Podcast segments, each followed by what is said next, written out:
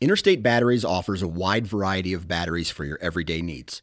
Stop into one of their thousands of retail locations and talk with a battery specialist about batteries for your truck, trail cameras, and even those weird batteries for your rangefinder. Interstate Batteries even offers cell phone repair in certain locations. For more information, visit interstatebatteries.com. Interstate Batteries, outrageously dependable.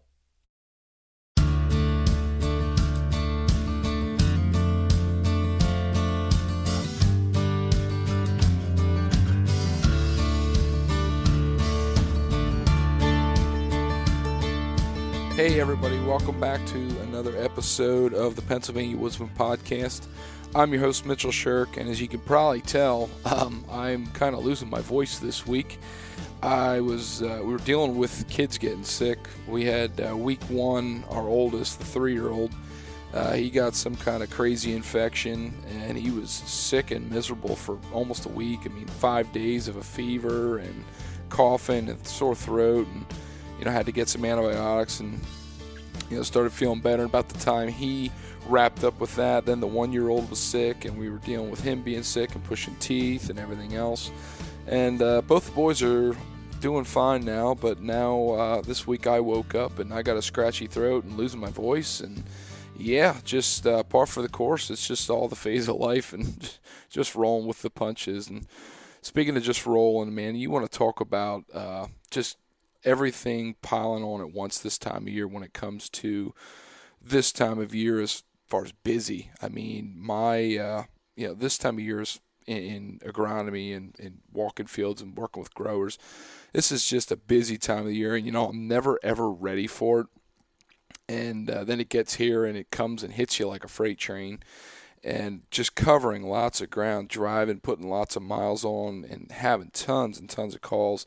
This year has been extremely, extremely stressful. It's like a year I've never experienced before.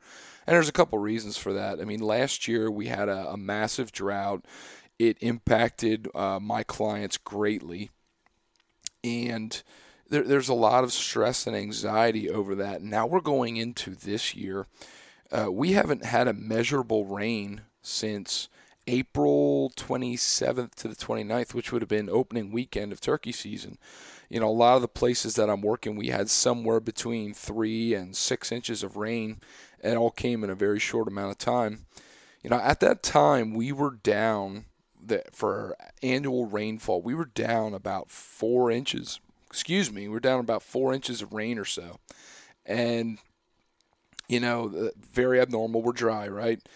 And a lot of people on paper say, well, hey, we made up for that just in a short amount of time. Well, the problem with that is we don't retain a lot of that moisture. When it drives through that much, you know, there's so much runoff that goes out of a field and into you know creeks and ditches and everything else and we, we don't retain that in the soil and here we are a month later and we've just got very very little soil moisture we've got relatively cool soil temperatures and we haven't been hitting those 90 degree temperatures yet, but we don't have much longer until we're going to start to really, really see some stress on crops. And that's uh, that's got a lot of us concerned. Uh, you know, another thing we had a we had a frost, a, a 24 degree night in some parts of the states, maybe even colder. Uh, May it was like May 18th or something like that. You know, uh, Thursday last week and uh, that that cold caused a lot of problems for growers. So you know I'm getting calls for replants and looking at you know fields extra and you know concerns of what this is going to do to a pollinating wheat crop and I know I'm uh, I'm I'm talking at you guys, and some of you guys are probably you know not really uh, interested in this, or or you know it's just me venting, but that's truly what it is because this has been a very very stressful year for for growers and for myself so far, and you know this is just is just the beginning. You know we've got a, a whole growing season to go through, and uh, yeah, it makes me nervous on on a lot of things from farming, and you know that that's going to obviously trickle down into your food plots. I think it just goes to show how important it is to run a system that is very healthy for your soil. Having your soil actively growing, active roots, living roots, holding the soil together, aggregation, uh, root channels, microbiology that'll allow water to infiltrate. Uh, also, you got to keep in mind that above ground biomass is something growing is going to insulate the soil from driving rains. You know, I'm dealing with a lot of soil crusting. You know, the, the water hits the ground so fast and it basically seals the ground off uh, when the rain stops and we start to get some sunshine on it. So just, you know, adverse soil conditions. But, you know, anybody who is doing things, you know, following things like the concept that uh, they have at Vitalized Seed and uh, running a system of, uh, of microbiology that's going to you know, recycle nutrients, always have something growing, always have the soil covered. You know, stuff like that is going to have a much better buffer against these adverse extreme conditions. So yeah, it's just been uh, been crazy, but uh, we're rolling and uh, coming off of turkey season. I, I got one more fun fun episode kind of wrapping up the turkey season plan for you guys. And I'm hoping you enjoy that one. But before we get to that one this week, we are going back in the archives a little bit. So I did an episode with a fellow host. Uh, fellow host from Sportsmen's Empire Podcast Network. Uh, he's a guy that's had a podcast for a long time, and he's also got a fantastic, fantastic YouTube channel. And I encourage you guys to check him out. And um, I'm talking about Parker McDonald from Southern Ground Hunting. And Parker is just one of those really determined, driven guys. Uh, loves the great outdoors and loves to do it his way. And you, you see that passion in his videos. But the thing I love about Parker's videos is the, the quality and the, the effort and time that he puts in his videos for such a quality viewer experience and I wanted to have him on last year.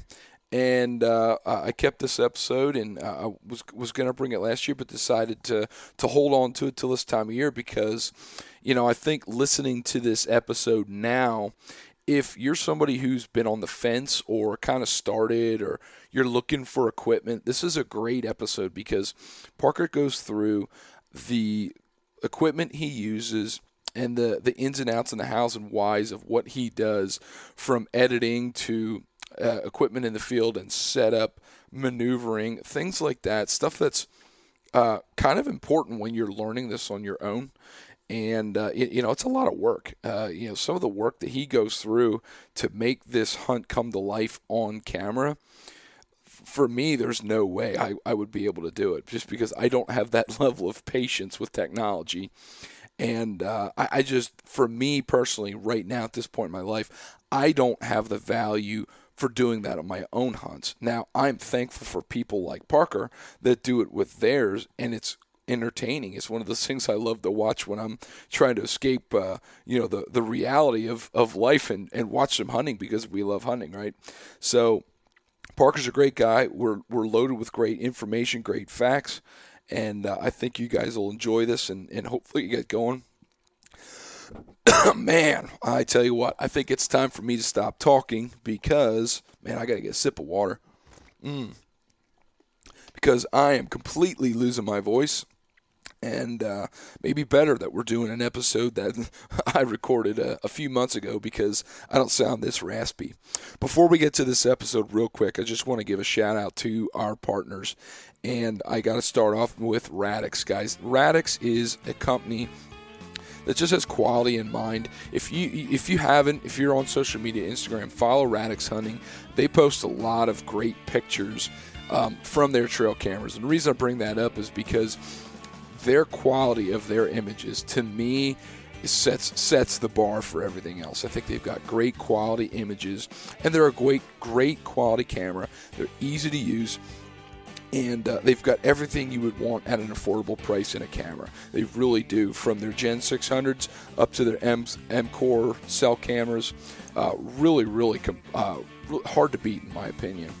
And uh, also, gonna give a shout out to Huntworth guys, this is a Pennsylvania based uh, clothing company. And I will say, you know, I've been somebody that's been so, uh, do I want to say tight or a, a cheap wad or something like that over the years with clothing. I mean, I had a hodgepodge of stuff. And uh, a lot of the time it was not very comfortable for that reason. And this year in turkey season, I, I ran their Elkins midweight uh, clothing. And then when it got hotter, I was running, I was wearing Durham pants and uh, their fleece hoodie.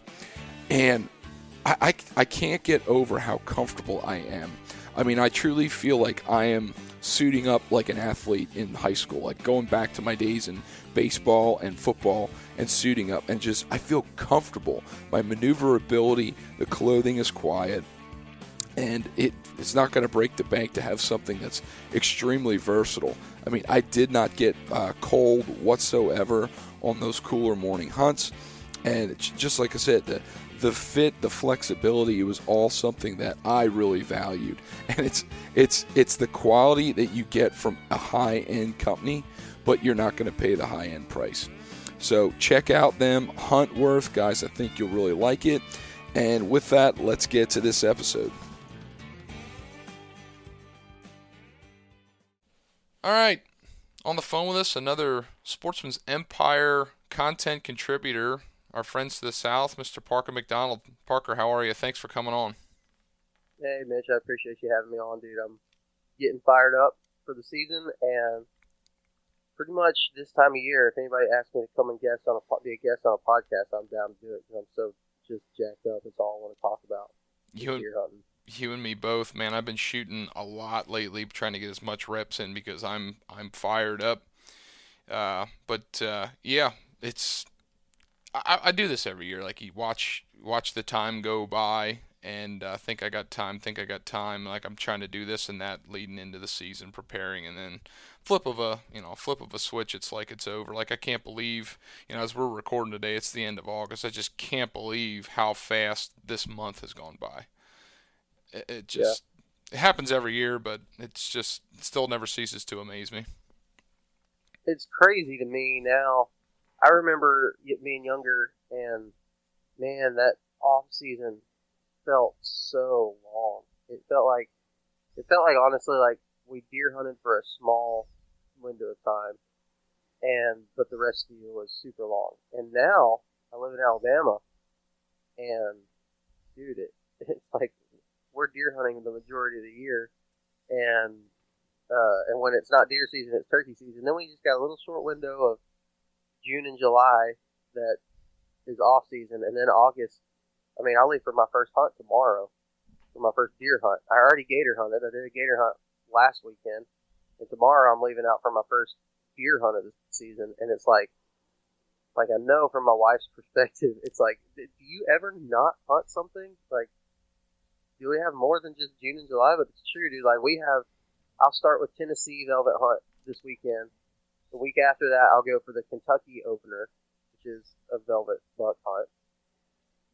Um, and then the rest of September. So I was smart this year, and I booked a cruise for the end of the, uh, the end of September for my wife and I to go on for our anniversary. Okay. And then once October first hits, it's from October until mid February in Alabama. Like it just, it's like when you get to Jan- January and February and you're still hunting in Alabama, it's brutal, dude. Like, it's like because you get three buck tags down here, and three buck tags is kind of hard to fill. Like you can mm. fill one or two pretty easily, maybe you know. But trying to fill three buck tags on decent deer is hard. And when you haven't done that, and it's getting into January and February, and you're still out there just grinding to death, it's like, man, it feels like I've been hunting since October because you have. Yeah, because you have for like four months. Yeah, I, I can't even relate to that because I mean our our bow opener in Pennsylvania is this year it's October one. Now there's there's three units in our state that you can hunt two weeks earlier from that, so the September seventeenth. But for statewide and the majority where I hunt, it's October one, and then we can pretty much be hunting deer most of the time from then until right about the third week in January is when we cut off. We have a couple breaks in between there, like we have a, a break over Thanksgiving. Uh, there's a break over our bear season. You can't deer hunt, and then there's a break between the end of our firearm season and our late season, which is flintlock, muzzleloader, and archery. Uh, so there's a couple breaks in there, but for the most part, we can be hunting. But I mean, I know what it takes just to shoot one buck last, you know, and last year, um, I, I didn't even kill a buck. Now part of that was my own fault, but part of it was just too picky and time and everything else, and I didn't even kill one. It, it was a it was a weird season. So like I've been watching your channel and seeing you guys grind it out all season long and kill multiple bucks and nice ones for especially public land. Like I'm just like infatuated because I can't, I don't know what I would do with myself if I had more than one buck tag. I'd, I'd probably get really really trigger happy. Yeah, it, it does, man. It, it like you can't describe it. Like whenever you're out there and like last so last year I didn't kill a buck um, in Alabama until December the first. That was the first Alabama buck I killed last year, and dude, from October through November, not killing an Alabama buck that that hurts. Like it really hurts. But once December first hit, I killed a buck. I killed a buck December first, December seventh, and December thirteenth. I killed all three of my bucks within like a two week window. Um, and another thing in Alabama, and a lot of the South, the rut times are different than what the rest of the country is. So you'll have some of those November ruts mixed in there, but we get uh, December ruts. Um, where I hunt, it's usually the first two weeks of December of the prime time, and then uh, like South Alabama and some North Alabama is January and February. Mm. So it's like you can legitimately hunt the rut the whole time, the whole season, just about. Um, November, October, end of October, November, December, January, February, you can hunt the rut. And um, if you're tagged out in Alabama, you can still go hunt the rut in Mississippi or in South Georgia or Florida. Like, you've got all kinds of opportunities to be able to do it. But back to what you said about, um, like, that first, that first one and two buck tags, knowing that you still have another one, you're just like, I mean, if it, if I think it's halfway decent, I'm gonna shoot it. You know what I mean? Absolutely. It's not, it's not, over yet. You know, you, you're like, and some people aren't like that. Some people really legitimately are like, you know, I'm gonna make sure it's mature. I'm gonna make sure it's 130 inches or whatever. Um, but for me, if I see a buck, uh, when I've got three buck tags, and I see a deer that's like, yeah, that looks all right, I'll shoot it. You know, especially for one and two. Um, three, I can tend to be a little more picky with. Um, like last year, I, I ended up shooting a buck for my third buck tag that was, he wasn't that big, honestly, antler wise, but body wise and age wise, he was old, a really mature deer, and probably had, I mean, honestly, he he's pushing 100 inches. And when I walked up to him, I was kind of disappointed. I was like, man, my season's over. That sucks. And I was like, you know what? That's a mature deer. And, and this is Alabama. Like, it's also this thing, like, we don't have just a ton of, we don't see just a ton of bucks from the tree. Like, all through October and November, I saw a spike and a six point here in Alabama.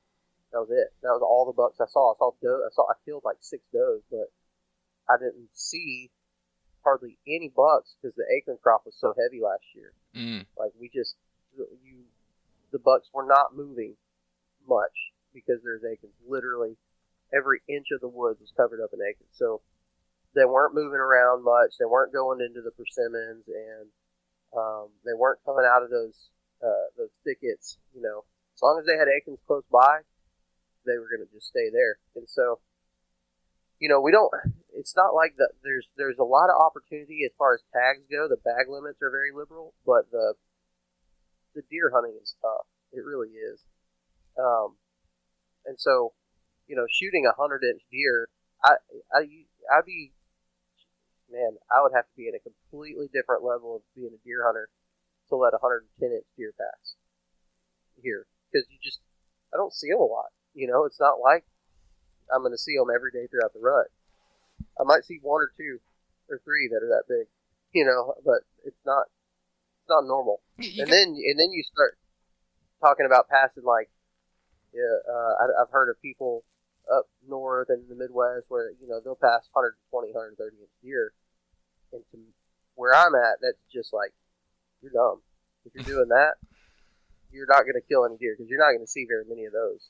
I've, I've talked about that on my show a ton. Like, tailor your expectations to what you're actually, where you're hunting and what you're actually doing. And, like, at the end of the day, who are you doing it for? Are you doing it for you? Or are you doing it for social media? Or, like, like what's it? When yeah. people talk about passing deer, I mean, there's an educational aspect to it. If you're hunting an area and you're trying to see deer go to the next age class and you know all that stuff i'm i'm all for that that's awesome but like you can't shoot a 120 inch deer in a forest that doesn't hold a 120 inch deer either so like right. I, I mean i'm the same like i've i've i've never been to alabama but watching your show, watching the places you hunt, how you access the type of habitat, the type of terrain, there's actually a lot of similarities with some of the places I hunt in Pennsylvania. Uh, don't get me wrong, there's differences too, but there's some similarities. And uh, I mean, it's there's places it's tough hunting here too, and we've got deer in our state that you know are 160, 70, 80 inches. I mean, they they exist here.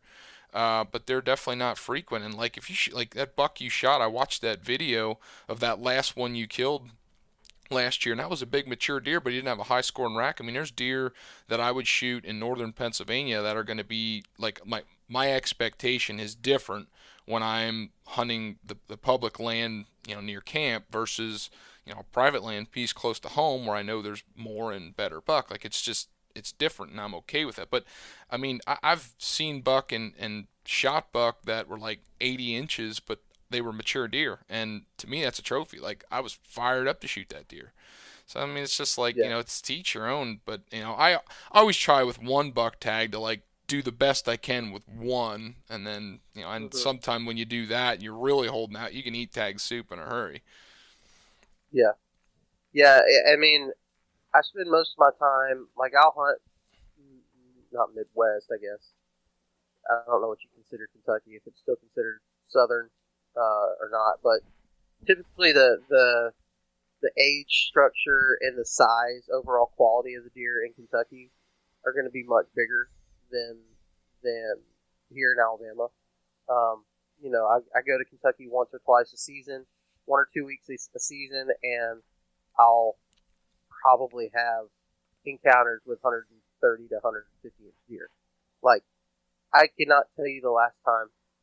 It may have been two two seasons ago when I saw a deer that was over 130 inches in Alabama. Mm. Uh, it was probably, uh, and think that's right. I think it was two two seasons ago. Um, but like there, there's not a lot of them. You know, right. they're not. You may not see one all year long. You may not even see like have an encounter with one all year long. Um, but like it's the same thing with Florida. If I see a guy in Florida who is consistently killing, let's just say their I think their record, their book deer is 90 inches or 100 inches to be like a, a registry buck in Florida. So that's a substantial deer. Mm-hmm. When I see guys that are killing 70, 60, 70, 80 inch deer on public every single year in Florida, I, I feel like I have found some of the best deer hunters in the country. Because if they're doing that in a state like Florida every single year,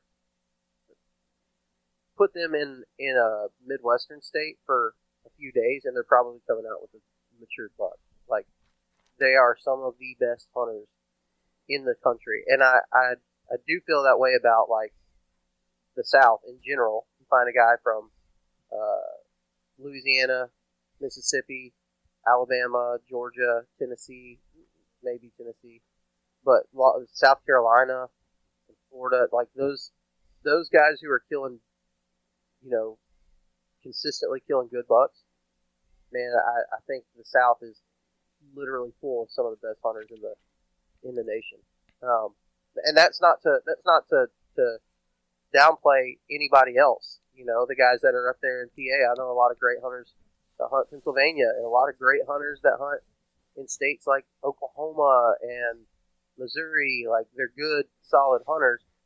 Um, but the guys down here in our conditions where we where we live, if they're consistently figuring it out, then they're smart, they're effective, and they know how to adapt.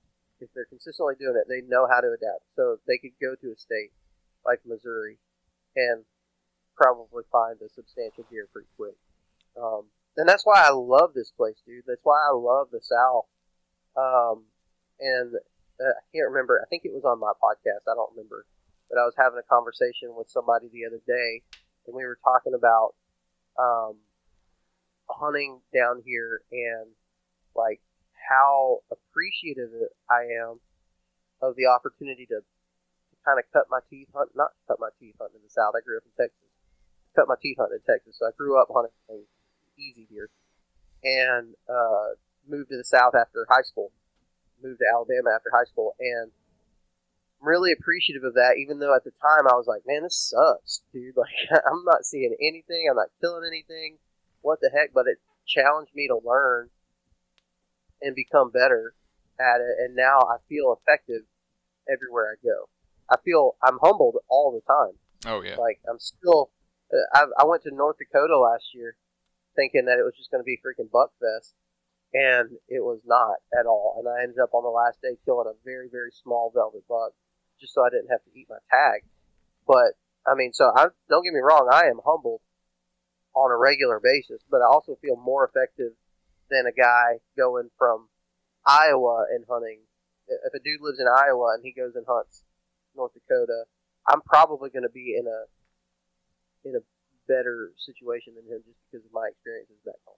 Does that make sense? It, it absolutely like makes sense. And what I was going to say is like I think to a degree anybody who can consistently shoot mature buck across the country is somebody who has learned something that puts them above uh, uh, like on the next level. And I think those are the people that you put them anywhere else in the country, they're probably going to be successful. Now, does their learning curve look a little bit different than somebody in the South versus the North versus the Midwest? Does their learning curve look different? Yeah, but the people who I think get to that level are the ones who are driven to do so. And when they're driven to do so, yeah. it, it just it it allows you to move forward and adapt. Um, I think that's why podcasting is so cool because you, you listen people can take context really really wrong. Like you, you throw any name out of a, of a big name hunter you know um, just say midwest for instance and a lot of people think you know they're they're uh, you know the end all be all they're the best they're the best hunter ever. And I, I completely agree with you that there's places in the country that you put people from the south from the north or wherever just people who want tough conditions and put them in those different areas like the Midwest or anywhere where it's a it's a higher odds state it's they're going to be successful. It's because in my mind and you can disagree with me if you if you do, but like it's it's the tactics and the way you treat a mature buck because I think across the country a mature deer is a mature deer. It's just the the habitat and then the hunting pressure that they experience that ultimately you, you got to figure out how to actually kill them. But I mean, the, the the behavior of the deer, I don't think, is very different across the country. No, and and the pressure is is light years different. So, um, like I said earlier when we first was talking about this, I here in Alabama, our gun season runs so long. It runs from beginning to middle, depending on where you're at, beginning the middle November, uh, all the way through February the 10th, you can you can gun hunt. So you got three months of gun season. I know you guys up north in a lot of Midwestern states, you get like two weeks. You know, yep. two weeks and and you're done. Everybody's got to hunt with a bow from that point on. Here in Alabama, you can go to national forests or WMAs or whatever um, during the gun hunts, and you will see trucks everywhere. There's just going to be trucks. Like there's not going to be a lot of like getting somewhere to yourself. This is largely why I use the boat to access most of the places that I hunt here, is because you you really have to worry about a lot of pressure. I've been to Kentucky, just going back to Kentucky. So during the the early season velvet hunt on the opener, there's a ton of people there. During the first week of November, there's a pretty decent amount of people there. However, it doesn't touch almost anything I've experienced in the southeast. Um, like, and then once once those few weeks are over in Kentucky, in a state like Kentucky, it's a ghost town again because most of it's a one buck state. So uh, most of these states are one buck states. So in December, once secondary rut rolls around, uh, you can go to a state like Kentucky and probably have the WMA completely to yourself because everybody's already killed their one buck. Mm. All the local people have already killed their one buck. Other people, like non-residents, aren't planning their non-resident trip for December. You know, they're not planning their out-of-state hunt for late season. They're planning it for November, Right. for that rut time. And so, like, I've been to these places where it's literally like I hunted one place in December. Uh, no, I'm sorry, in like New Year's in Kentucky several years back, and literally there was not another soul on the WMA. I was the only one hunting. You're talking about a place where during the opening week there were people from Indiana, Ohio, Georgia, Louisiana, Alabama, Tennessee. Like there were people from all over the country in this one place, and you go there December and January, and it's a ghost town. like there's nobody there, and those bucks still live there, and they're still they're still doing buck stuff. Um, but that just goes back to show you like the pressure in a lot of these states. It's, it's all it's all relative to your own experiences, right? So, um, I've been to uh, in hunting in Florida during the rut, and there's literally dog hunters on every corner running dogs food. You want to talk about pressure? Like, try trying to compete with a pack of dogs, four bubbas drinking beer on their tailgate, set up on every single trail. Um, try to still hunt deer like that. I can't You even know, imagine. like that's that's pressure. And I mean, you've got three trucks, or, or maybe you got one truck at a gate in Ohio that you're competing with, and people are like, "Oh, the pressure's bad." It's like, mm, not really. Well, you can I can make that that claim here. I mean, years ago, I mean, Pennsylvania was known for the Orange Army and having insane hunting pressure, but there was that that was then and this is now. What I mean by that is 30, 40 years ago, our deer population in the state was not as widespread border to border like it like it is now. So you had areas kind of in the north half of the state, I'm going to say generally, that had higher deer populations. So you had a lot of people from the southern half that went to the northern half. That's why you had hunting camps and communities, and you had this big push in deer season. And there were times, and I know the mountains that I'm talking about, some of it's pretty rugged terrain. And th- I don't think there really was much of getting away from hunting pressure. I mean, there was Uh, stories I hear of going back in and it gets light and there's a, it's a pumpkin patch all around you and it doesn't matter where you go there, there's pressure. Like nowadays people still talk about pressure in Pennsylvania and I don't get me wrong I know there's places that do get more hunting pressure in our state than others but I, I've hunted a significant section of the I'm going to say the eastern half of the state and it is not hard to get away and, and find a place to yourself in, in the big woods of Pennsylvania. And I think it's because our deer pressure spread out. We do kill more deer in archery, so that one buck limit is going to put some people out of the woods to a degree.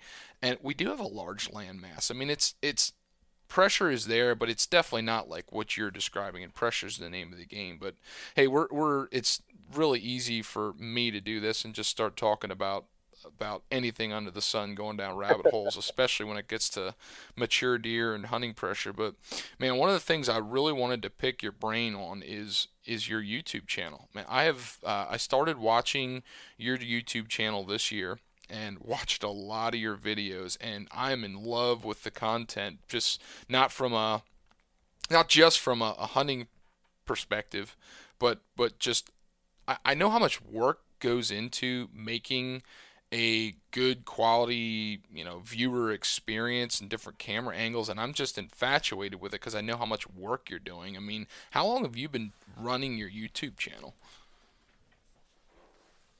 Well, uh, it, it's kind of been a it's been a journey really getting to the point that we're at right now. So, um, I I've been in like experience with camera equipment and audio equipment and stuff like that. I've got a background in uh, church ministry, creative, specifically creative aspects of church ministry. That's what I grew up doing. I, I was a, a worship leader for years. Um, for I mean, up until last year, I was a worship leader. From the time I got out of high school until I was 30 years old, and um, and had, at a big church, so there's a, a high standard, lots of cool equipment to learn. So I, I kind of got a, a good understanding for audio stuff then. But I also did graphic design and video editing for the church as well. Um, so I've always learned how to do that. I've always been a big hunter, but I never really merged them until uh, I would say like four and a half years ago, maybe five. It could be five. Um, but I joined the Sportsmen's Nation at the time, which is now Sportsmen's Empire, with Dan. I, I think Southern Ground was one of the very first ones to join. And the time, Dan's like, you know, I, I kind of was like, man, you know, I got this platform now. Should I start filming some of these hunts? Like, some really cool stuff happens. Like, maybe I should start filming. So I bought a camera. Then I'm talking to Dan Johnson about it, and he's like, bro, like, let's start a Sportsmen's Nation YouTube channel. And I was like, that'd be cool. It's basically basically the same concept as um, the podcast. You have a bunch of different creators with their own brands, and they post to this one channel, to this one feed. I'm like that'd be cool, man. Well, what what ends up happening is, um, and it's nothing against Dan. It's nothing against anybody. I was very driven to do this thing. Like, I was very driven. I, I bought all kinds of camera equipment that I already knew how to use, and I was creating at the time, you know, video every week. I was killing a lot of deer, and so all these videos. So the Sportsman's Nation YouTube channel kind of became Southern Ground because uh, Dan talks about it regularly. He doesn't care about filming; it's not really his thing. But there was a couple other people that were on there um, who were not consistently putting out things because that was kind of the whole purpose. Is like none of us are going to consistently put out stuff, but if all of us work together, there will be consistent content on that page. But I was like, I'm consistent, right? Like I'm like I want to put out a video every week. I'm looking at analytics. I'm looking at revenue and subscriber numbers and all this stuff. And eventually I, I, I reached out to Dan. I was like, hey, man, I think the best option right here is going to be for you guys to keep this Sportsmen's Nation YouTube channel.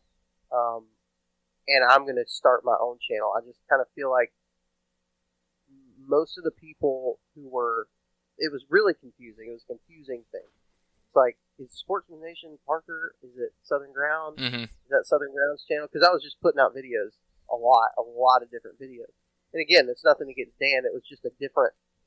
It, it was time to change, so I started my own, uh, my own channel, Southern Ground Hunting, and uh, I did that two seasons ago, and just started kind of putting some of the older videos on there, and then through the last two seasons, obviously keeping my stuff um, consistent on there. And then this year added another guy um, named Matthew Reeves, who has been a co-host on the podcast, and he's been um, he's been the the Southern Pursuit channel on YouTube, and uh, he joined forces with me, and so he's going to be uh, a, a, member of Southern Ground Hunting this year, and putting a lot of his videos up right now, and like so this this year is going to be kind of a it could be a very very content heavy season for us because we'll have two people.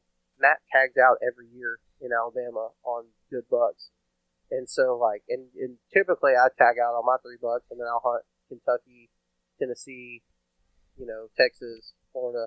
So potentially have a bunch of other videos uh, from other states on there. So, um, but yeah, I've been doing it. I've been doing it for altogether probably four or five years. I would say to answer your original question.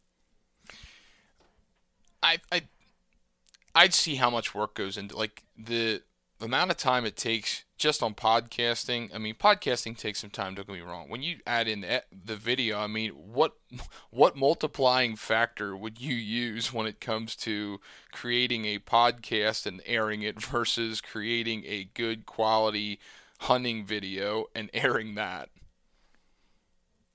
Yeah, I mean, I'm doing both of them right now. So I do a weekly podcast and then try. I mean, during the summertime, it's hard, and even during turkey season, it's really hard to have a, a video every single week, which is why I added um, my buddy Matt to come on and help. Um, but I mean, you're legitimately talking. If, if you try to do a video every week plus a podcast every week, you're talking about you know at least a full work day maybe two full work days that you're saying I'm going to invest this into this one thing that's not going to have a huge payback right now. Mm-hmm. And so, like, that was always the thing to me that was like, is this something I want to do for a living one day? If it is, then I will invest this time for free. But if it's not, if it's something I just want to do for fun, just for the heck of it, man, I don't know if I have the capacity to do it as well as I want to. Because like that's always my thing is like I want to do it really well. Whenever I do something, I don't want to do it halfway. I want to be the best at it. And so that's why I've always been that way with sports or anything. Like my wife laughs at me because I don't, I will not go bowling. Like most people go bowling. Nobody's a professional bowler. Like hardly anybody's good at bowling. But I suck so bad at bowling, and I just won't do it. She's like, "Let's go bowl." I'm like, "No, I don't want to go. I'm, I'm just gonna realize, just gonna realize I suck at it even more, and I'm not gonna waste my time and my money on something that I'm terrible at." So I'm, I'm really competitive, competitive with myself, and um, and so I, I I really try hard to make sure that like all the videos that I do, all the podcasts, like I'm that I'm as good as I can possibly be, and it comes with a lot of sacrifices, man. At deer camp, while everybody's cutting up and having fun and drinking beer at the campfire, Parker's dropping footage, you know, and and trying to get some sleep because he has to get up early because, or he's got to go charge all the batteries. It's just, it's so much. But to me, like this is something I want to do, right? Like I'm getting closer and closer every single season to be able to do it for a job, and so you know, I'm willing to put in a little bit of extra work. But it is, it's a lot, man. You start, like, again, when you start getting into January and February time frames and you've been filming and editing and hunting and trying to somewhere do work to actually make money, you're, and spend time with your family, like, it is very easy to say, yeah, I think I'm just not going to take the camera this time. Like, I'm going to drop the camera off. Or, I'm not going to film everything. Like, if I make a video, it's going to be not as good for this for this video because I'm just wore out. If you're looking to simplify your food plot system while enhancing the quality of your soil, you need to check out Vitalize Seed Company. Vitalize provides top quality seed blends designed to fit into their 1 2 planting system. The system has been designed to allow highly diverse plant species to grow synergistically optimizing nutrient uptake and cycling the way God intended. Reduce your inputs, build your soil, and maximize the quality tonnage for the wildlife in your area. Find out more about this system and get your seed at vitalizeseed.com. And be sure to check them out on Instagram and Facebook. Well, and I think that's what a lot of people do. Like they watch YouTube, they watch TV shows, they watch whatever, and think, man, that's going to be cool. I'm going to film my hunts too.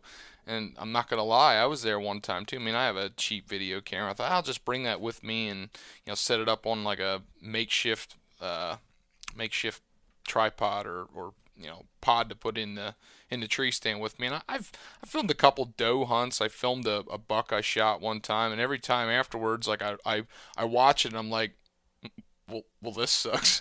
like it's not it's not like a it's it's great. The only thing I really like doing now, if, if I ever do film it, is like it's great for that shot. Uh, you know, archery hunting. It's great for that that shot response. You know, any any question you have. I mean, I I know what goes through my mind so much when you you let an arrow go and having that feedback of is your mind playing tricks on you? Did I actually see what I think I saw? Like that that's huge in making you know decision for for wait times and stuff like that. But I mean, actually creating content and then sharing with people, you know, if you want to share it with somebody, you know, friends and family, that's one thing. But like doing what you're doing, I think a lot of people really underestimate what it takes. I mean, I, I listened to an episode that you did and you were talking about um, semi like doing semi live for a while just the the grind that that takes and you it was just like I, I could hear the pain and frustration in your voice and I'm like I enjoy hunting too much to like let something like that. Like I, I feel like it would take the fun out of it for me. It absolutely does, man. Like that specific time. So it was this time, four or five years ago. It was my very first season of I, I'm to do this thing, man. Like I'm I'm gonna film and it's gonna be awesome.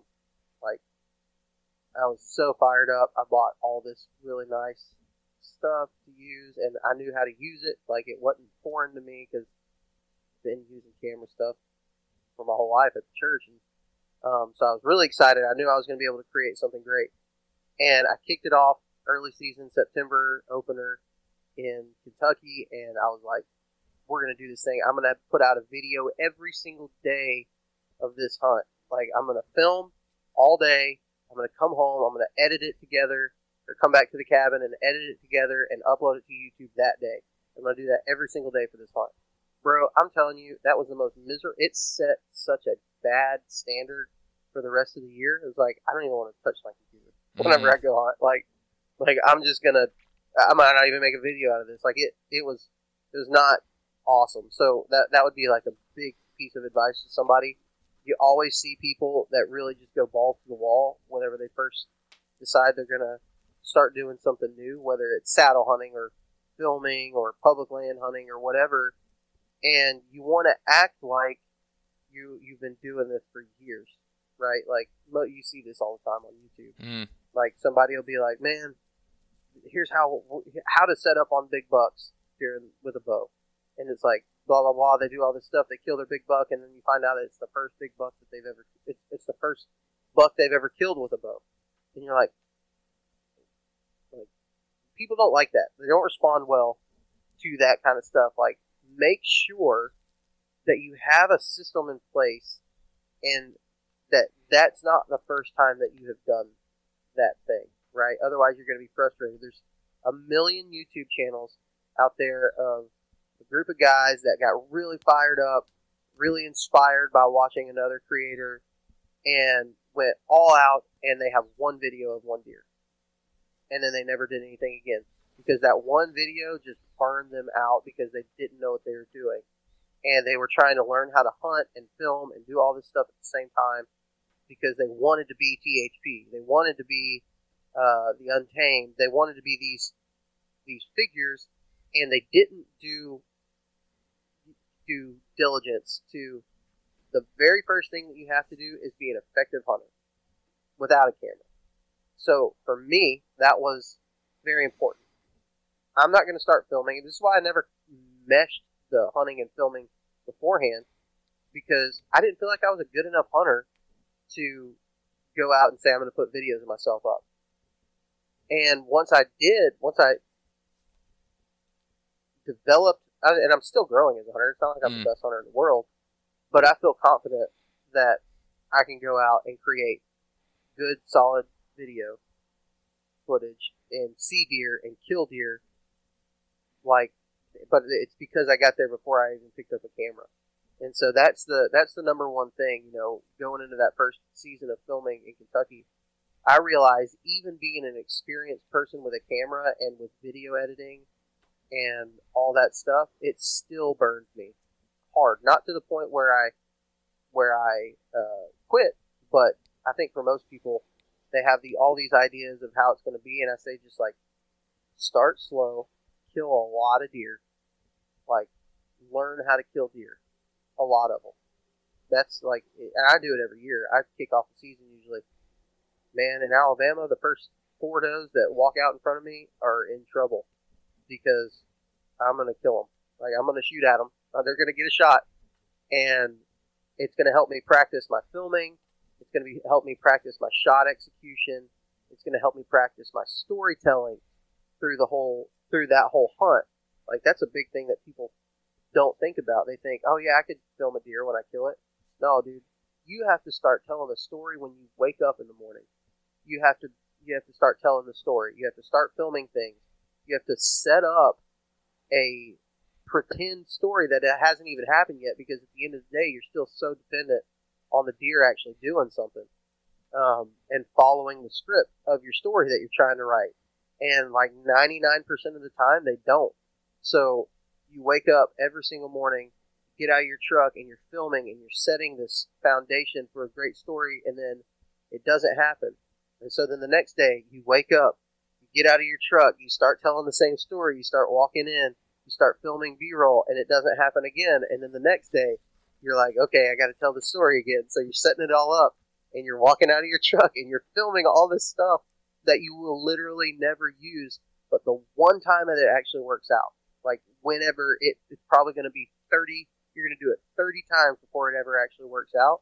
But whenever it does finally work out, if you stayed consistent and you stayed, um, you stayed hungry, maybe is the right word for that story, that video will turn out to be absolutely amazing because you did it. And all these guys that you see on YouTube, all the THP guys, the Hushin guys, uh, Untamed, Catman, well, whoever, they're setting up these stories every single day and you're not seeing it. All you're seeing is the one or three times that it actually worked out. But they, I promise you, they've done it every single day and they've deleted a ton of footage just because it didn't work out that day.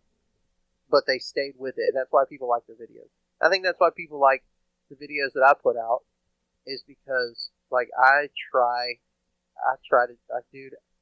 There's so many gigabytes of footage that are thrown in my trash and deleted forever mm. because I just nothing happened. Like I tried to set up the storyline. I've got so many cool shots that I took of me and my kayak and like B-roll stuff, like really cool stuff that absolutely never got used because nothing happened yeah. day. So, um, I think that, like, if I could give a piece of advice to anybody as far as making good YouTube videos, and you can tell the guys who who aren't doing this because they'll have a YouTube video that's like it cuts on when they see the deer and they're like, oh man, couldn't get a shot on it. Then they shoot a deer and then the video's over. like, you gave up. Probably your first five times doing that this season, probably pretty good. And if you'd have killed a buck one of those times, it would have been great. But you stopped. You stopped filming. You stopped telling the story. You stopped really working hard to make sure that when it does happen, it's good. And I used to, I, I had a buddy that was trying to film, and every day he would send me footage. And I'm like, dude, keep doing that. If you'll keep doing that, then eventually that just becomes part of your hunt. Like it just becomes like kind of natural. I talk to the camera when I'm hunt when I'm hunting. Mm-hmm. I take weird, goofy shots when I'm in my boat. Uh, like it's just it's just a part of it to me. It's no longer like this huge task that I have to get done. It's just how I do it. And so now that that's the case, it's it's almost it almost doesn't feel like as much work as it used to back in the day. Uh, but man, I'm telling you, like it's not. It's not for the faint of heart. That are, no, if you find people that are doing it, that are sticking with it, um, especially if you find people that are sticking with it and continue doing it when they're not killing a lot of deer and they're not being able to produce a lot. Like, dude, those people are impressive, man. Like, if I went through a whole season and didn't kill anything, but I worked as hard as I do for filming, like, couldn't imagine mm. trying to do that. Yeah, it, and I've been there. Like, it's it, it's got to be it's it's like anything like if you want something to stick you've got to develop a habit that it becomes natural i mean i think about like what i've done this year to just try to prepare for my season get in better shape and feel better and do like this like those daily lifestyle habits like i had to be deliberate in the things i did on a daily basis to like lose weight be in better shape all this stuff so i mean you, you equate that to deer hunting and you know filming uh, it's the same thing. Like you, you've got to have a process, and I like your what you said about taking it slow. But you, know, you talk about film and having all the footage you have. I mean, you're usually running a couple different camera angles. I mean, tell me a little bit about like like I, I see it on your YouTube channel, but I can't fathom like the the madness behind what you're doing and how you're doing it. Like, what kind of cameras are you running?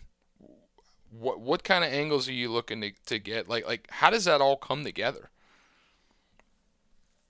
Man, like uh, I've got so uh, I'll show you three of my main cameras. So this little guy right here is called the Insta360. I know people are going to be listening yeah. to this and not viewing it, but this is the Insta360 camera and quite possibly one of the most valuable cameras I've ever purchased. It's just a little action camera 360 degrees. It's got a lens on both sides that it stitches um, the image together. So you basically get a, a giant sphere. So a lot of the really cool shots that you see in my videos, like that, like spin or have a really cool effect, it's just with this Insta360 camera.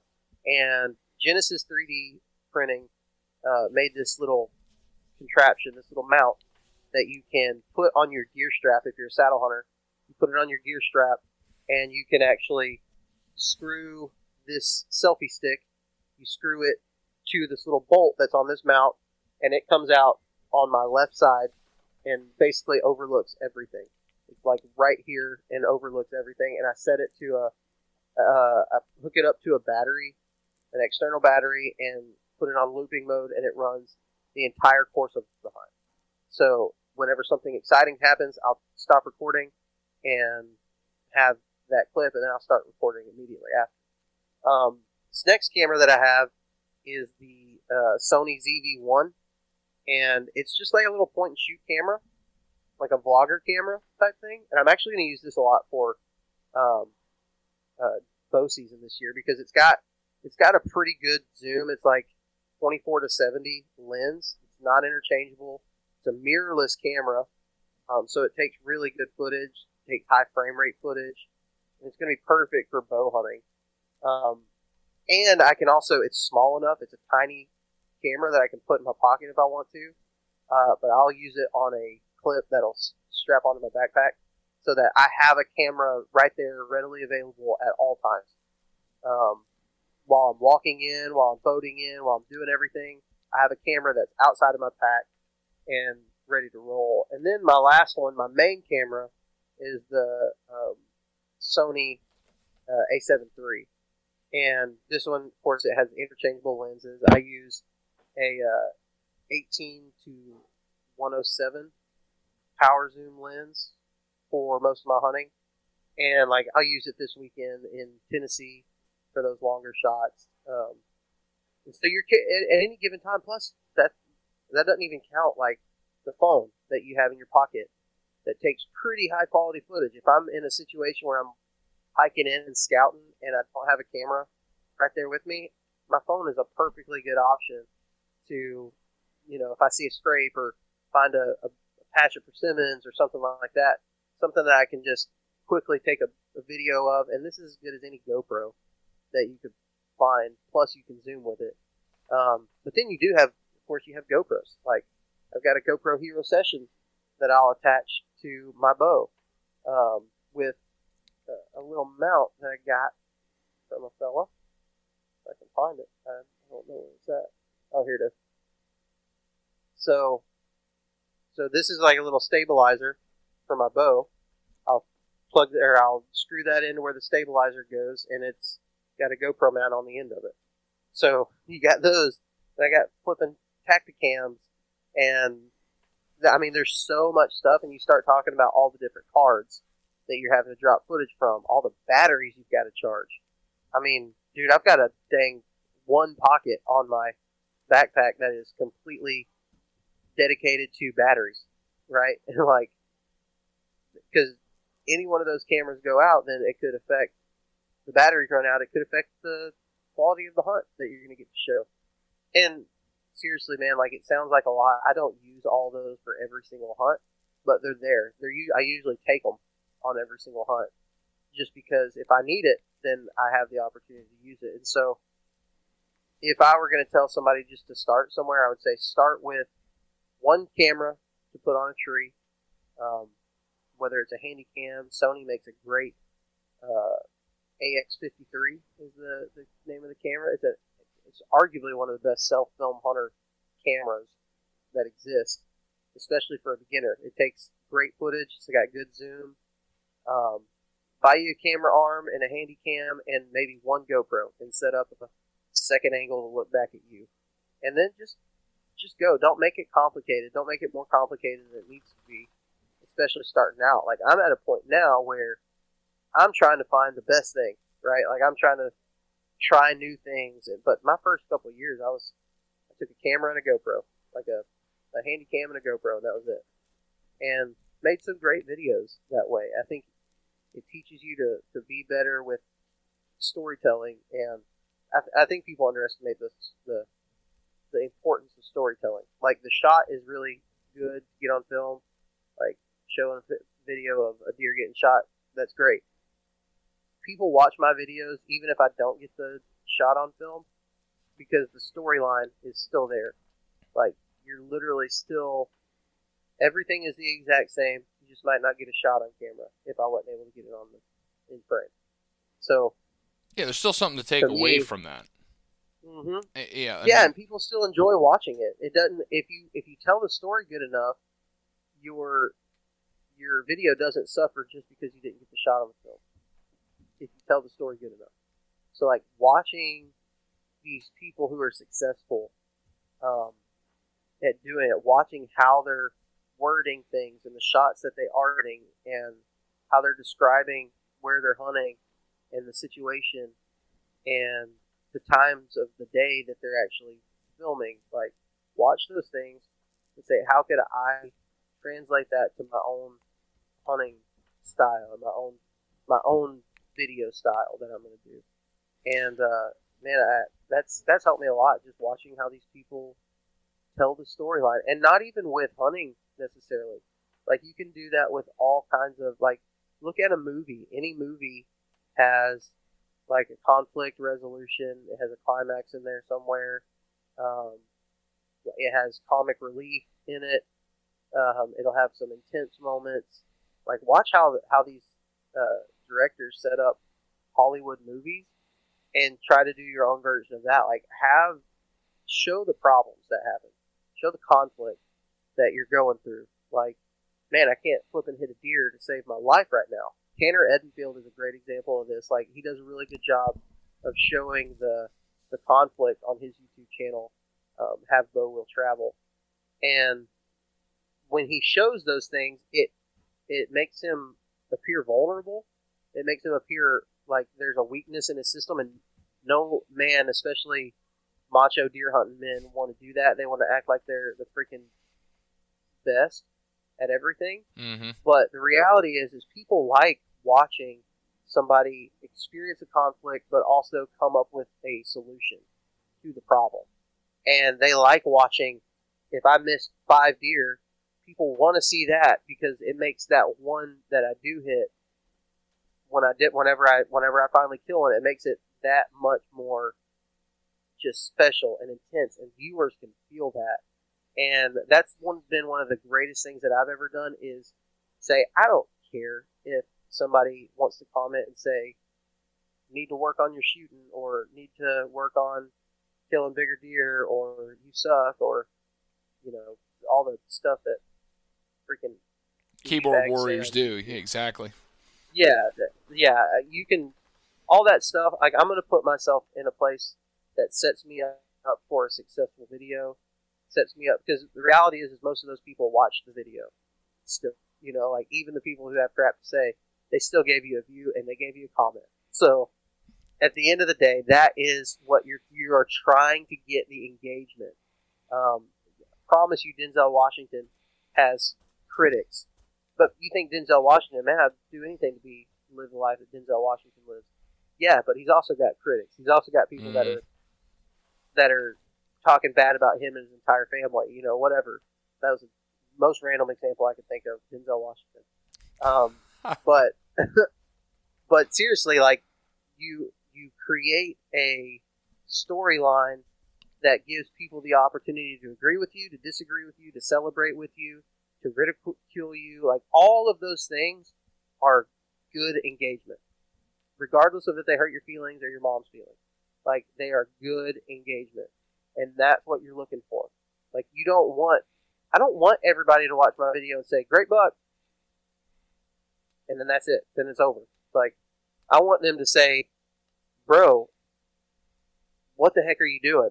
Like that that was dumb. That was a dumb thing. And I respond, "Well, the reason why it was appeared to be dumb is because I ran into so and so, and they told me to go over here to this area and blah blah blah." And then you got this these threads of engagement that you're getting that are just pushing your video like all over the place. I've shot small bucks just for the specific. Like I shot that small buck in North Dakota hmm because I wanted a picture of a deer, regardless of what size. I wanted a picture of a of a deer on top of the tiny Chevy Spark rental car that I got um, for that trip.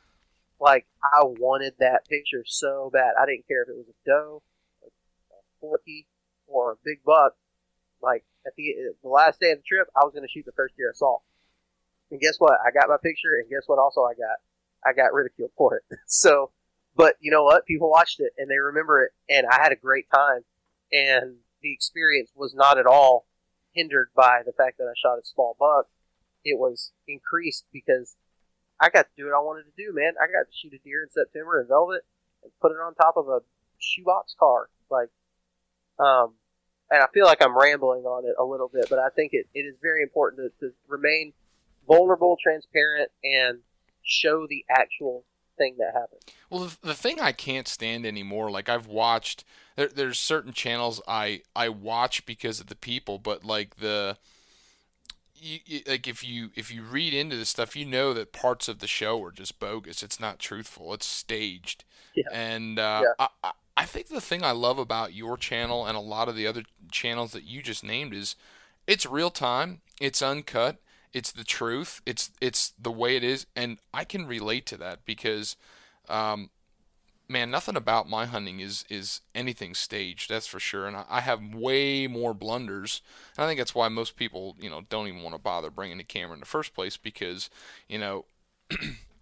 I think back to you know I, I hunted all season last year and uh, missed one buck, one mature buck, didn't get it done, and uh, that was it. That was the only encounter with a mature buck that I had, and uh, I, I mean I think about that like you said about be good at killing deer first and then consider it. Well, I. I I'm probably going to go my whole hunting career and I'm never going to be like, you know what? I, I think I'm at the point now where I'm really good at killing mature deer. I think I'm going to, I, I just don't think my mindset is ever going to get to that. Um, even though Yeah. it, it would be something cool to contribute. What, eh, there's, there's a ton we could probably cover. We're, we're, we're yammering about this for a long time and I love it.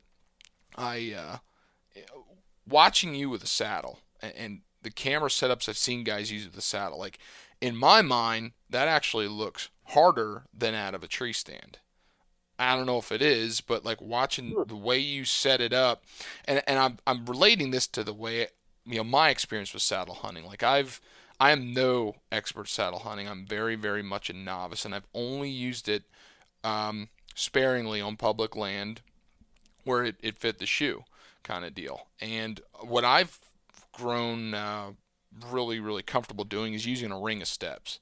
I like that maneuverability around the tree and kind of using the tree for cover and this and that. And uh, you use a, a platform, and a lot of people have gravitated towards using a platform.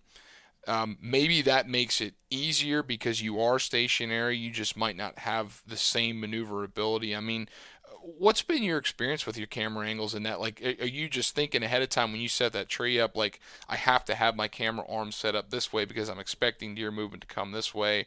I mean, I'm thinking too on that weak side shot. Know, I'm assuming a lot of time your camera's on the weak side. Like, it just looks like it's a lot going on when I look at a camera angle in, in your show and a lot of other people's show. Yeah, so um, it really isn't that bad. I, I still have 360 degree shooting capability around my tree. Um, usually, if it, I'm going to use some saddle hunter lingo here, so anybody who's not a saddle hunter may not quite understand it. Um, but when you're set up looking straight forward at the tree, I'm going where I want the wind to blow to is going to be about at my four o'clock right? So, so kind of the weak side, weak side behind me, just a little bit. That's kind of where I'm setting up to say, I don't want a deer to come from that direction because already that's going to be my hardest As a right-handed get to for shooter. shot as a right-handed shooter. It, it's my four o'clock. I, I'm already limited by this camera here, um, so I'm just going to try to make my wind go that way, if I if at all possible. That's going to be my least likely place a deer is going to come from. Um, that's not to say that it never happens. It definitely happens where they come from that direction. But you know, you just kind of you, try to adapt and you try to set up for that shot. Um, here's how I set up. I have my camera arm set up. I use the Lone Custom Gear pocket arm. I have it set up about waist level um, when I'm standing straight up on my platform, it the camera ends up sitting up just a little bit higher than that, and so it's kind of right there at my comfortable, you know, comfortable to get it around the tree, in between me and the tree, between my stomach and the tree, if I need to. Um, sometimes I can pull it up underneath my bridge. Um, I have full maneuverability, maneuverability of my camera when it's in that spot. Um, but what the way I set up my platform and my stick, my stick, my top step of my stick is parallel, or is that the right word? It's even with the the platform. Mm. So, so if I have my platform coming out, you're going to see a little bit different. If it's coming out of the tree, I'll put the stick on the left side, even with the top of the platform. So basically, what I have is I can walk all the way around that left side of the tree to shoot around the tree, still have not get in the way of my camera, and shoot that weak side area. Shoot to my right. Um, and that's that's pretty much how I always set it up. If it's a skinny tree, then I may not do it that way on a skinny tree because I can just kind of push off of my platform Mhm. and shoot around the tree. But most of the time, I'm going to have that top step of the top stick, even with my platform, so I can walk around the tree. Similar to the same concept as like a, a ring of steps. You have a half a ring of steps, basically. And if you have a half, if, if, if you can walk half of that tree diameter, then you can pretty much shoot anywhere, any any any shot out of that tree. So that's kind of how I'm always set. I- I've never had any issue filming out of a saddle. I have had issues filming out of a tree stand. Um, Okay. I shot a deer in Kentucky last year um, on my buddy's lease. So, long story, I missed a giant buck on public. I shot a, a good one on public the day before and didn't recover it. And so I was kind of in a bad place. My buddy's like, hey, go hunt my lease. It'd be easy. You can find a spot. Ended up shooting a buck on, on that lease. And I was in one of his tree stands trying to set up my dang camera and do everything. And like, dude, it was a cluster. It was terrible um, because I wasn't used to it. So that goes to my next point of like, if you will set up a system, if you will figure out your system for filming, regardless of what you're using, it might be a tree stand, might be a saddle, whatever. If you're hunting on the ground, find the system and work it to death. Like, figure out how it works the best way, and get the best, um, the best bang for your buck, I guess. Uh, with your with your filming system, there's there's easy. If I if I film from a tree stand, hundred percent of the time, I would probably say, yeah, man, filming from a tree stand is easy. Saddle hunting is where it gets hard at because that's just you know that's what I'm. Right. That's what you've grown You learn how to accustomed do it. Yeah, you just learn how to do it. like I've and you said about creating a system as I was listening to you go through with all your different cameras, your camera angles, your batteries, this and that, like I have a heck of a time throughout certain parts of the season. Like as the seasons are changing, the temperatures are changing. Like I might be packing different clothing. I might have a walk. Like finding a system just with my hunting gear in the first place, like that's a chore in and of itself for me. So like you add in the, the camera side of things, Yeah. like in order to be eff- efficient with that. Um, the last question I really had, and I, I- you don't need to go too long on this one, but I, I mean, where would you get anybody started on editing? Because that is huge. I mean, that's the biggest part of it, and there's a lot of people that would point a camera and shoot and not have a clue what they're doing with it afterwards, and like. It's that's probably where a lot of the uh, the people get lost in the weeds. Yeah, editing is I, I I don't enjoy it. You know what I mean? Like it's one of those things. Like every once in a while, I'll have a video like the gator hunt that I just did.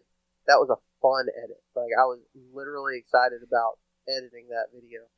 Um, a lot of times, especially self film hunts, you're having to really work hard in the edit process to make sure it flows right and because you're filming, you're the cameraman and the hunter and the subject of the whole thing. So it's it it can be hard work to make it um, to make it good. And the way that I say is don't don't get crazy with it. Learn basics. YouTube is your friend in learning how to do anything these days.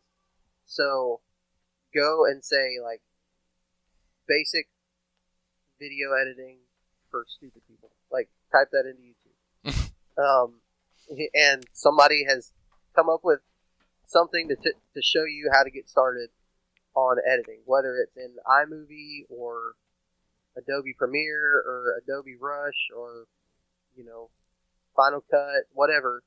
Um, there's something there for you. So I would say do that. Don't get carried away. Just make simple things. I I think uh, uh, watch channels like uh, Catman Outdoors.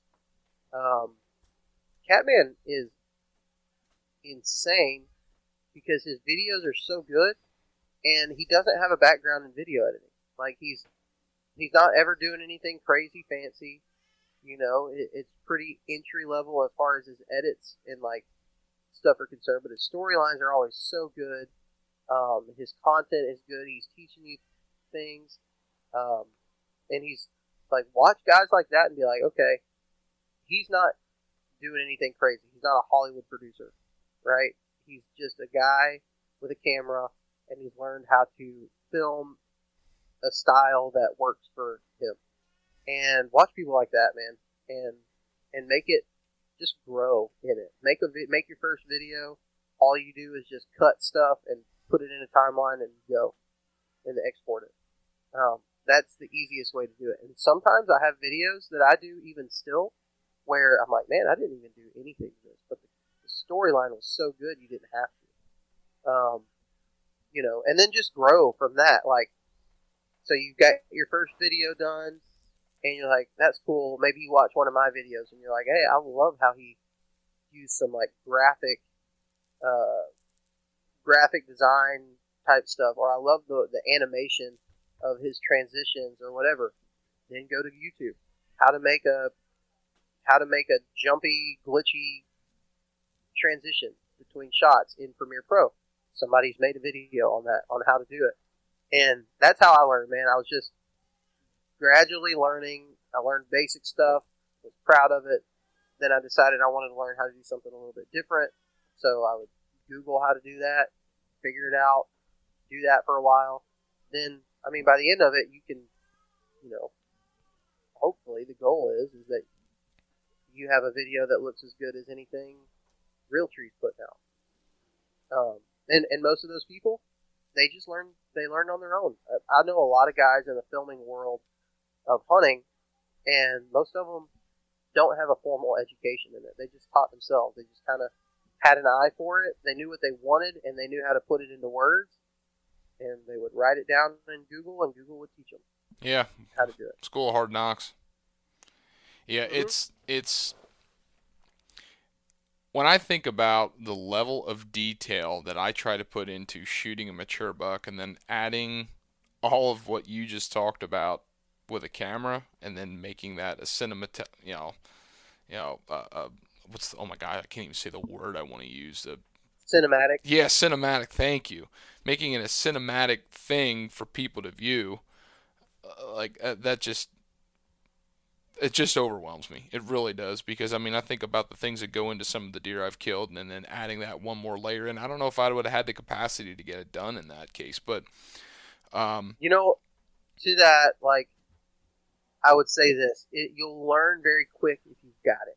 Like if you've got the bug, or if you just want a little bit of recognition and don't know how to do it. And, and I don't mean that. I don't know. I don't mean that like negatively. Mm-hmm. Like everybody, every kid that loves deer hunting watches these guys on YouTube and they're like, I want to do that. You know, who doesn't want to be a movie star? Who doesn't want to be a professional athlete? Who doesn't want to be recognized for doing something great? We all do, but some people just haven't found that thing yet. So, like, some people are gonna listen to this podcast, they're gonna go buy a camera, and they're gonna be like, "Crap, I hate every part of this." and if that's you, then don't do it. You know, like, just don't do it. Maybe if you want if you want to build a brand, maybe start a podcast, see if that's the thing, or start a T-shirt company, make some cool designs for a T-shirt, or you know whatever. Like there's there's all kinds. There's guys out there right now who are not doing anything in the digital space, but everybody knows their name in the hunting world, um, because they're just good deer hunters. Maybe that's maybe that's who you you want to be. You know, be the guy that is a guest on every podcast or like whatever. Um, don't do it if it's not fun. Like for me, it is actually fun. I have frustrating moments, and there's uh, an amount of work that goes into it that maybe I don't always like, but man, it, the payoff is is amazing. I love watching that last that final edit of a video and uploading it to YouTube and watching what people say about it. Like, it is so much fun for me. Um, to where like, man, if I shoot, I, I haven't shot a deer that I just didn't film anything on in a long time. But I don't think the experience would be the same for me if I didn't have a camera. Like, I I I really really value being able to go back and watch the videos. Like my dad, um, he hunts with me every year, and uh, I'm pretty excited about it this year because we're going to get to hunt together a little bit more. But the first couple times that we shot a deer together, one of us killed a deer, and I was I started filming hunts. And Dad was like, "This is stupid. Can we just go back to camp already?" My God, do you have to get that last video clip? Do you have to get that drone shot of the deer in the boat? Like, he was getting so frustrated a couple times because, like, for him, it doesn't, like, he loves watching the videos and stuff, but for me, like, that's such a big part of it. I'm going to spend two hours after I kill a buck, guarantee I'm going to spend two hours in the woods getting cool shots. Like, it's just going to happen. I'm going to sit down. I'm going to take good shots. I'm going to take my time.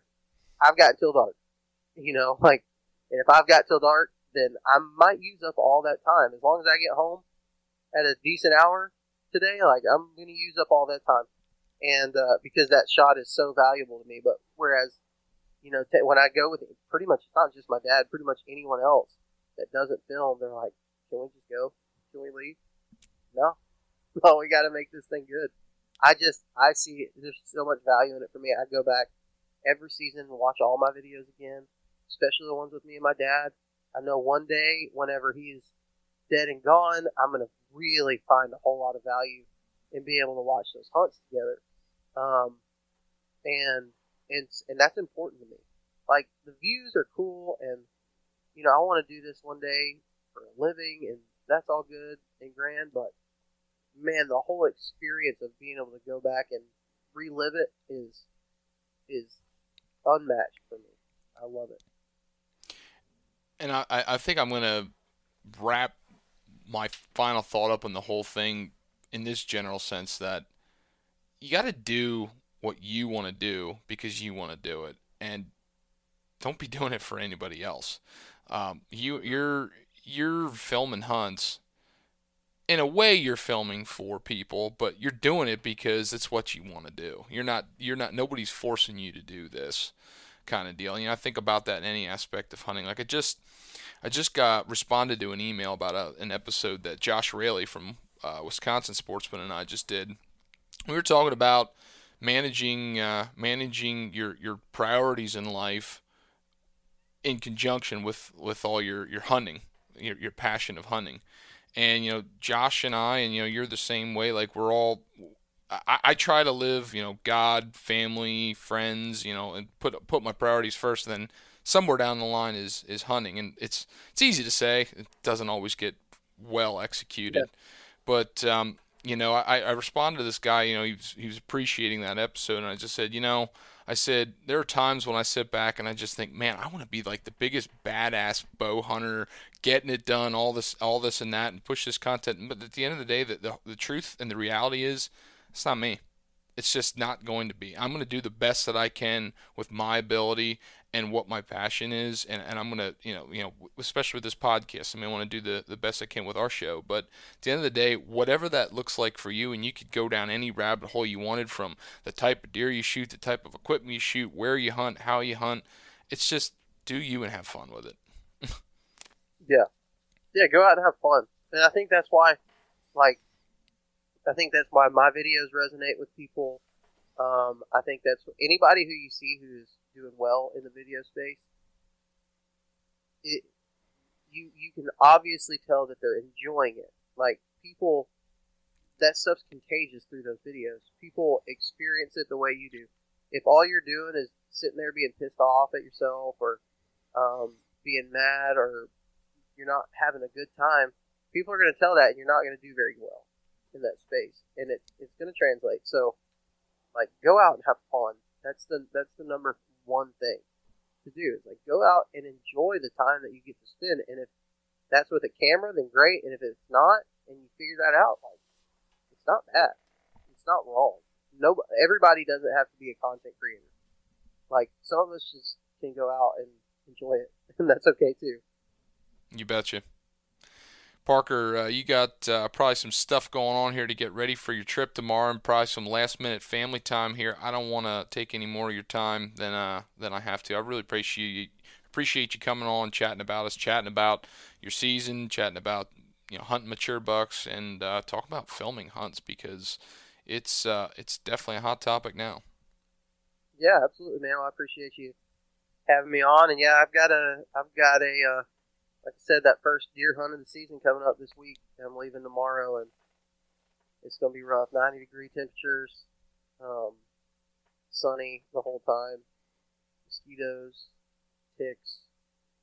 But I get to use a rifle for this hunt, which is kind of cool. Really? To use, a rifle rifle for this hunt, this August uh, velvet hunt in certain zones of Tennessee, the CWD areas. You can you can use a rifle on.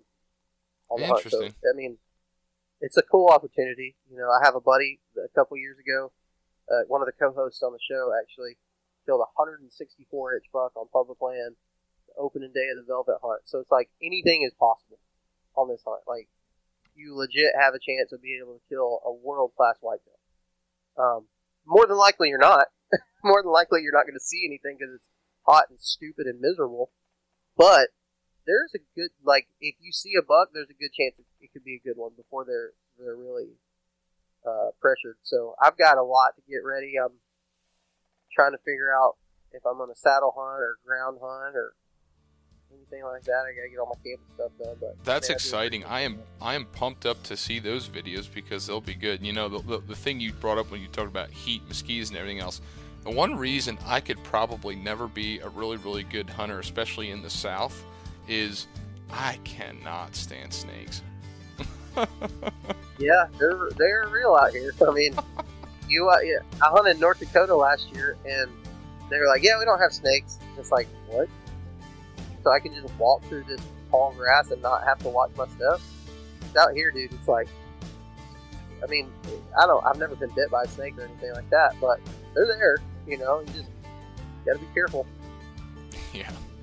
Well, good deal. Hey, good luck, and uh, can't wait to see you get it done. So good luck this season. I appreciate it. Thank you.